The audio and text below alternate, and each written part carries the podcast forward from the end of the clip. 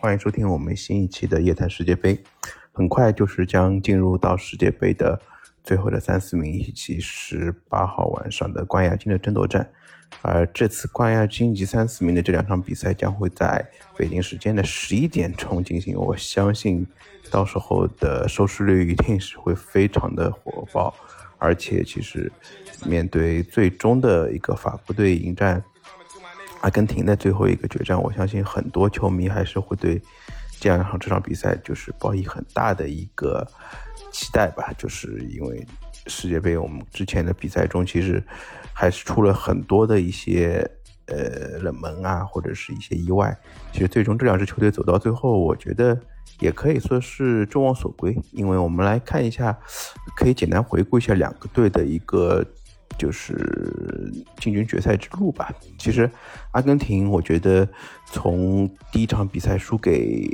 爆冷输给呃亚洲的沙特队之后，其实他们真的是有一种知耻而后勇的感觉。尤其是呃，在本身其实没有什么说特别多的一些中生代的球员呃压阵的情况下，其实这样一支球队能进入走到最后的决赛，除了就是说。本身的实力有煤球王在之外，我说，呃，真的是有很多的原因交织在一起吧。我觉得整体来说，大家的一个向心力，我觉得是能够很好的融汇在这一届嗯杯赛中嘛。首先就是他们在比赛中，就是尤其是第一场比赛，其实包括像梅西啊，包括像奥塔罗，其实都有一些发挥，都有一些比较呃落寞的情况下，其实。呃，第二场比赛就是很快，就是调整调整了一些阵容之外，然后然后也很快就是以树立梅西为典型。而现在以梅西这样的年龄来说，他现在嗯比赛中能够坚持全场的跑动，显然已经是没有办法做到的嘛。所以说，我们从昨天和克罗地亚比赛中，我们可以看到他在比赛中能够在个别的时间段中，呃，能够加速超越其他的对手。我觉得这个。能够比较符合他一个现在对于足球的理解和包括对足球的一个嗯判断吧，对于足球的就是这样规律，我觉得他已经能充分将自己的身体啊，包括将自己在足球方面的一些意识，已经能够就是超脱于所有的球员之外。我觉得您看他在半决赛中和克罗地亚的本次比赛中，其实比较亮眼的格瓦迪奥尔的那个。P.K. 中其实他是明显占据优势的，也其中有一其中最后锁定胜局的那个球，他就是呃压制住了格瓦迪尔，进行了一个前场的一个压制嘛，对吧？另外，我们看到从第二场比赛对阵墨西哥，其实那场比赛真的是，我觉得如果阿根廷如果是失利或者是平局的话，很有可能他们这些比赛就会面临一个很危险的一个局面。但是那场比赛从第一场比赛就是。仿佛就是对沙特之后，就是打通了他们的一个任督二脉嘛。就是第二场比赛，也是在在下半场，然后是呃取得了两粒进球，然后战胜了墨西哥。第三场比赛，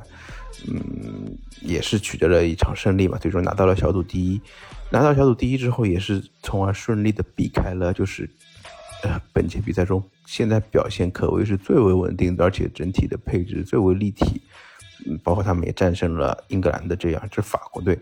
能够在淘汰中避开法国队，我觉得对于他们来说也能够为最后进入决赛奠定了一个比较好的基础。然后在之后的比赛中，其实他们的发挥也是一如既往的比较的稳定，对吧？包括在半在四分之一决赛中对待对阵荷兰队，对吧？都是其实表现的还是比较的出色的。首先他们是在。八分之一决赛中，呃，避避开了法国队，然后面对的是他们法国队那组的小组第二澳大利亚队，对吧？可以说他们也是，这也是对于他们来说，也是一个基本上可以比较有把握的取胜的对手。这也为慢慢就是循序渐进，能够呃在四分之一决赛中战胜荷兰队，就是奠定了一定的基础吧。其实对阵荷兰的比赛中，也是暴露他们一些在心态啊，包括在技战术上面。的一些问题，在二比零领先的情况下，就是一度在九十分钟的时候被荷兰队逼平，对吧？利用其实那那段时间，我觉得荷呃阿根廷能够扛住这样荷兰队的持续进攻，我觉得其实已经对于他们此次世界杯的一个历练，已经达到了一个新的高度。然后在半决赛中也是面对克罗地亚队，也是能够展现出自己比较稳定的一个前场的输出，包括梅西、梅球王在后面的比赛中呈现出自己个人的一个担当，我觉得，呃，也为阿根廷能够进入到最后的决赛奠定了很多的基础。当然，也是有很多的一些意外，包括克罗地亚在半决赛中，在四分之一决赛中是淘汰了巴西队。很多人就是说，哎，我预期如果是葡萄牙或者是看到就是两场，呃，半决赛可能都是展现出一定的差距吧。但是，我我想说的是，就是在世界杯这样的一个赛场赛场上，每一支国家队，每一名国家队穿着带有国徽的。呃，国家队对标的球衣出战的球员，我觉得他们自己在这是在这个时候，我觉得是基本上是心无旁贷的，只有为国效力，就是那种自豪感、民族的那种那种精神。我觉得在那个时候，我觉得是基本上是发挥到最最最好的。就是如果说你说是以实力来见真章的话，那我觉得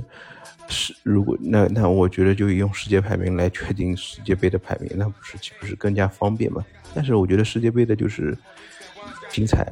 有人说就是世界杯可能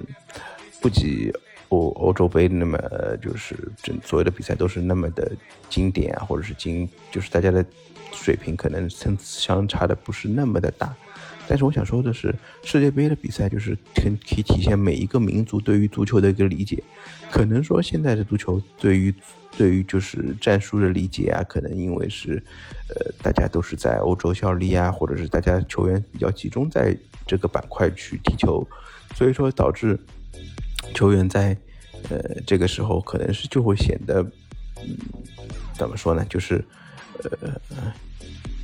有一些同质化，但是我觉得在世界杯赛场上，我觉得很多球队能够在自己比赛中，虽然是有一些缺点，我觉得，但是我觉得能够在比赛中体现各自的民族，呃，在就是在在在自己足球的思维的和理解上的一些差别，我觉得这个是其实世界杯带给我们的一个很大的魅力所在。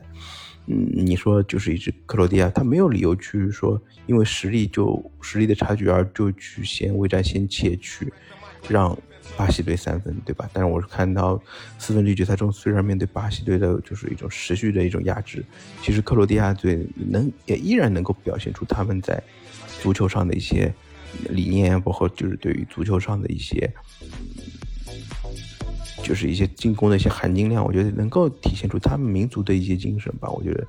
在呃顶级大战中战胜了巴西队，包括摩洛哥也是一样。他们在本届比赛中，其实呃首先是小组赛中是战胜了比利时队，然后其次在淘汰赛中也先后淘汰了嗯西班牙队和葡萄牙队嘛。其实这些我觉得都不能算是冷门吧，因为他们在比赛中所体现出的坚韧的一些呃不拔的一些品质吧，其实能够让很多。就是前往现场，包括在坐在电视机前的我们，很动容的感觉，就是能够感觉到他们这个民族对于足球的理解，就像徐阳老师所所说的，就是对足球的理解就是非常的纯粹。所以说，我觉得最终，呃，阿根廷队走到最后的决赛，我觉得真的是可谓是，嗯，也是不出所料吧，因为我们觉得。就是我们的古话说得好，就是说知耻而后勇。所以说我们，呃，看到这样一支阿根廷队，哪怕是没有什么，呃，特除了梅西之外啊，就是可能没有更多就是这种超巨的一些加盟，看他比起一四年啊，或者是那那甚至一八年的阵容，可能都是有影响。但是我觉得小将梅西带着这些小将成长吧，我觉得从第一场比赛中输给。沙特队，我觉得这反而是一件对他们来说是很有激励的一件事情，因为他们觉得这样一件事情是的发生本身是不可原谅，但是不可原谅过程中，他们能够吸取到对比赛中的一些理解，因为任何一支轻视你轻视任何一支球队，那你所能付出的代价，那你就是可能会被世界给抛弃，可能会被呃世界杯所淘汰。我觉得这都是。在世界杯上他们自己所学会的一些道理，包括梅西，其实他在比赛中对于足球的理解，尤其到了这个年纪，他已经是超脱于所有的球员之外。那这球王的之争，在这一届比赛中可以说是有一个个新的一个高下吧。我不知道之后 C 罗还会不会呃代表葡萄牙去参加洲际大赛，但是我觉得，呃，如果按照纯粹的一些天赋啊来说的话，其实梅西确实是就是当代的一个球王，他就是作为一个，如果说，嗯，在决赛中能够高举起高举起大力神杯，我觉得真的是很多球迷，嗯，在那一刻我不知道会有怎样的一个心情啊，就像，呃，这届世界杯诸神黄昏嘛，很多的球员就是像克罗地亚、莫德里奇啊，包括像 C 罗，就是告别。的那一刹那，其实大家都是非常的动容，就是因为觉得以后可能很这些球员的告别，就代表了很多的青春的记忆就此而终结嘛。所以说，我觉得梅西能够走到最后，我觉得他还是依然能够保留住大家对于足球的一些嗯记忆吧，就是能够把这些记忆能够延续下去，能够把这个。呃，这份期待能够带到最终的一些冠亚军的争夺战吧，对吧？另外想说的就是法国队，其实法国队在这一届比赛中，其实表现出的呃整体的实力来说，确实是比较的丰富，尤其是在半决赛对阵摩洛哥队，也基本上是有那种呃比较轻松嘛，比较轻松的一些心情去对待这场比赛，包括他们整场比赛其实。你看他们也没有说占据很大的一些控球比例，一般是靠一些比较务实的反击啊，包括一些球员的一些个人能力。他们可怕之处就是在于，他们哪怕是使用的在这样的比赛中使用着第球队的第二十六人，这第二十六人在第一次出球就取得了进球。我觉得这样的实力，我觉得面对之前比赛中没有没有。就是对手攻破球门的面，这样一支，呃，摩洛哥来说，其实确实就是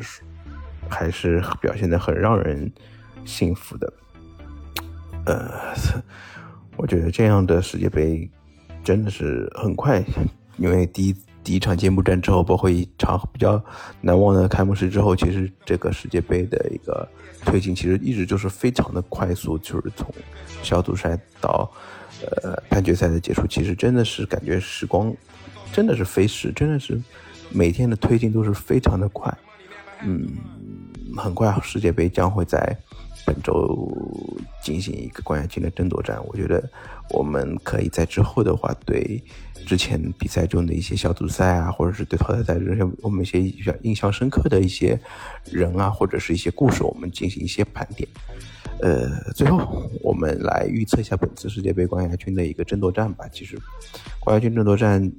法国对阿根廷，我我相信很多球迷都是希望梅西能够作为当代的球王吧，梅球王能够拿到这样一次呃世界杯的冠军，也是一圆他八年之前遗憾，也是两次走过呃巴西那个马拉卡纳球场的。呃，一幕吧，就是遗憾错失世界杯的一个遗憾。我觉得不知道今年能不能预言他的一个梦想，尤其是在今年这样一个形势下，我觉得阿根廷所带给我们的一些震撼，其实是远超之前阿根廷队哪怕是在拥有超级球星的一些情况下，之前的一些前辈啊，包括像呃克里斯波、像巴里斯图塔、像奥特加，包括像贝隆啊，包括像索林。他们这些球员其实是代表着阿根廷的过去，我觉得代表阿根廷对于球迷的一些美好。我觉得这一次比赛始终没有奏响那曲《阿根廷别我哭泣》，我觉得真的已经是上上帝对于就是阿根廷足球的一次馈赠吧。因为，嗯，我记得在九零年的时候，就是阿根廷第一场比赛也是输给了喀麦隆队，但之后他话他们也是知耻而后勇，进入到了最后决赛。虽然说最后是输给了。联邦德国，但是我觉得，